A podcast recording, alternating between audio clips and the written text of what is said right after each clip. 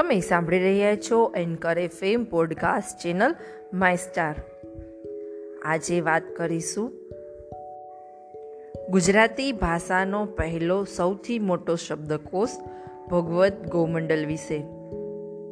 મહારાજા ભગવતસિંહજી જે ગોંડલના રાજા હતા તેમણે યુરોપના પ્રવાસ અઢારસો ને ત્યાસી દરમિયાન ગુજરાતીમાં બૃહદ શબ્દકોશ બનાવવાનો વિચાર આવ્યો. તેમણે સ્વદેશ પાછા ફરીને જાતે જ આ કામ પાડ્યું અને આ કાર્ય અઢારસો નેવ્યાસીથી ઓગણીસો ચોસાઠ સુધી ચાલુ રાખ્યું.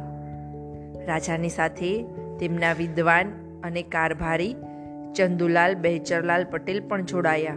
તેઓના સહિયારા પુરુષાર્થથી કુલ નવ ખંડમાં આ કોષ તૈયાર થયો. તેમાં બે લાખ એક્યાસી હજાર ત્રણસો સિત્તોતેર શબ્દોના પાંચ લાખ ઓગણપચાસ હજાર ચારસો ને પંચાવન અર્થો આપ્યા છે. અમુક શબ્દના એકથી વધુ, ક્યારેક તો ત્રણસો વિવિધ અર્થો પણ અપાયા છે. આમ શબ્દો અને અર્થો આશરે આઠ લાખથી વધારે શબ્દો છે. વળી આ શબ્દો સાથે રૂઢિપ્રયોગો, ઉચ્ચાર, વ્યુત્પત્તિ, કહેવતો, વ્યાકરણ જેવી માહિતી પણ અપાઈ છે. વ્યક્તિ, પદાર્થ, તત્વ અને ઘટનાની વિગતવાર યાદી અને ક્વચિત જરૂર લાગે ત્યાં ચિત્ર સાથેની માહિતી પણ અપાય છે. પરિણામે આ કોષ પ્રાથમિક જ્ઞાનકોષની પણ ગરજ સારે છે.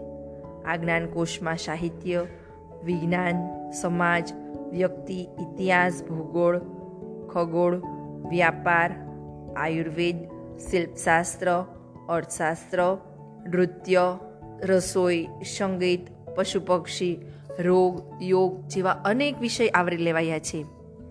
પહેલી ઓક્ટોબર ઓગણીસો ને અઠ્યાવીસના રોજ આ કોષ માટેની કચેરીની વિધિપુહ, વિધિપુરહસર સ્થાપના થઈ. દસ વર્ષ બાદ ઓગણીસો ને આડત્રીસમાં તેના પ્રથમ ભાગનું પ્રકાશન થયું.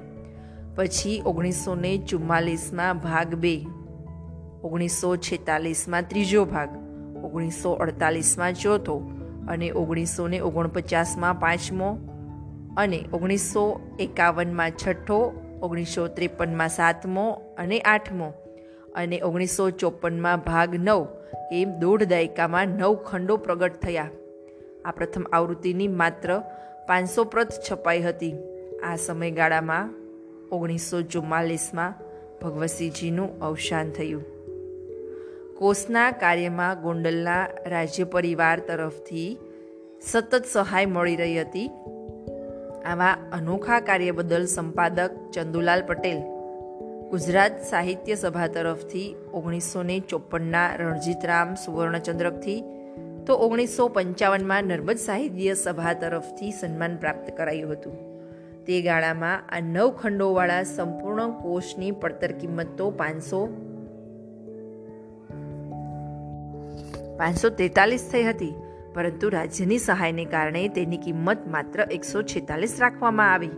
સાત વર્ષમાં તેની બધી નકલો વેચાઈ જતા તે દાયકાઓ સુધી અપ્રાપ્ય રહ્યો હતો. છેવટે પ્રવીણ પ્રકાશનના નેજા હેઠળ ઓગણીસો ને સત્યાસીમાં તેનું પુનઃમુદ્રણ થયું. ત્યારબાદ બે હજાર સાતમાં આ ગ્રંથનું પુનઃ પ્રકાશન થયું.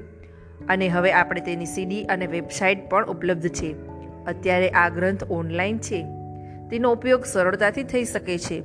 તે માટે W W W dot Bhagavad Go Mandal online dot com આવી વેબસાઇટ સર્ચ કરવાથી તથા ગુજરાતી કીબોર્ડ હોવાથી સહેલાઈથી વાપરી શકાય એમ છે.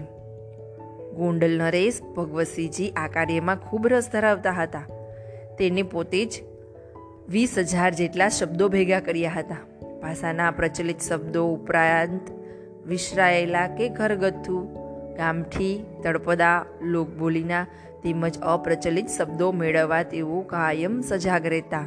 ક્યારેક તો પોતાના અંગરખાની ચાળ, હથેળી પર કે દિવાસળીના ખોખા પર, પાયજામા પર કે કાગળના ટુકડા પર પણ આવા શબ્દો ટપકાવી લેતા. નવો શબ્દ લાવનાર વ્યક્તિને ચારાના, એટલે કે પચીસ પૈસાનું ઇનામ પણ આપતા. આ ગ્રંથના નિર્માણ માટે તે રાજવીના મનમાં એન્સાયક્લોપીડિયા બ્રિટાનિકાનો આદર્શ હતો. એટલે કોષની રચના અને સ્વરૂપ એવી રીતે ઉપસી આવ્યા છે.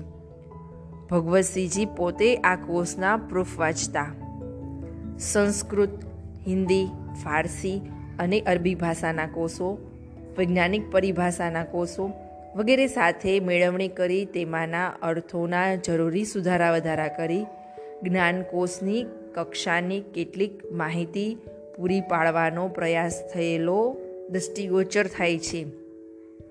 ભગવદ્ ગોમંડલના પાને પાને ગુજરાતી ભાષાની ચેતના ધબકે છે. કોષનું કામ સંપન્ન થયું ત્યારે દ્વારકા પીઠના શંકરાચાર્યે તેનું પૂજન કર્યું હતું. ગાંધીજી પણ આ કોષના કાર્યથી ખૂબ પ્રભાવિત થયા હતા. તેઓ માનતા હતા કે આ કોષથી માતૃભાષાની ઉત્તમ સેવા થશે. આમ રાજા અને તેમના અધિકારીના ધગસ, સૂઝ અને પરિશ્રમથી ગુજરાતી ભાષા સાહિત્યના ક્ષેત્રે એક વિરલ ઘટના ઘટી શકી. આ કોષ ગ્રંથ હવે ગુજરાતી લેક્સિકોન પર પણ સુલભ થયો છે. વિદ્યાર્થીઓ, સદા સૌમ્ય સી વૈભવે ઉજરા ઉભરાતી મળી માતૃભાષા મને ગુજરાતી. માતૃભાષાનું ગૌરવ અને તેની જાળવણીની દરકાર કરવી એ આપણા જ હાથમાં છે. તો તેના માટે આપણે ભગવત ગૌમંડલ જેવા શબ્દકોશ કે જ્ઞાનકોશનો ઉપયોગ કરવો જ રહ્યો. મને મારી માતૃભાષા ગુજરાતી માટે વાલ, પ્રેમ અને ગૌરવ છે.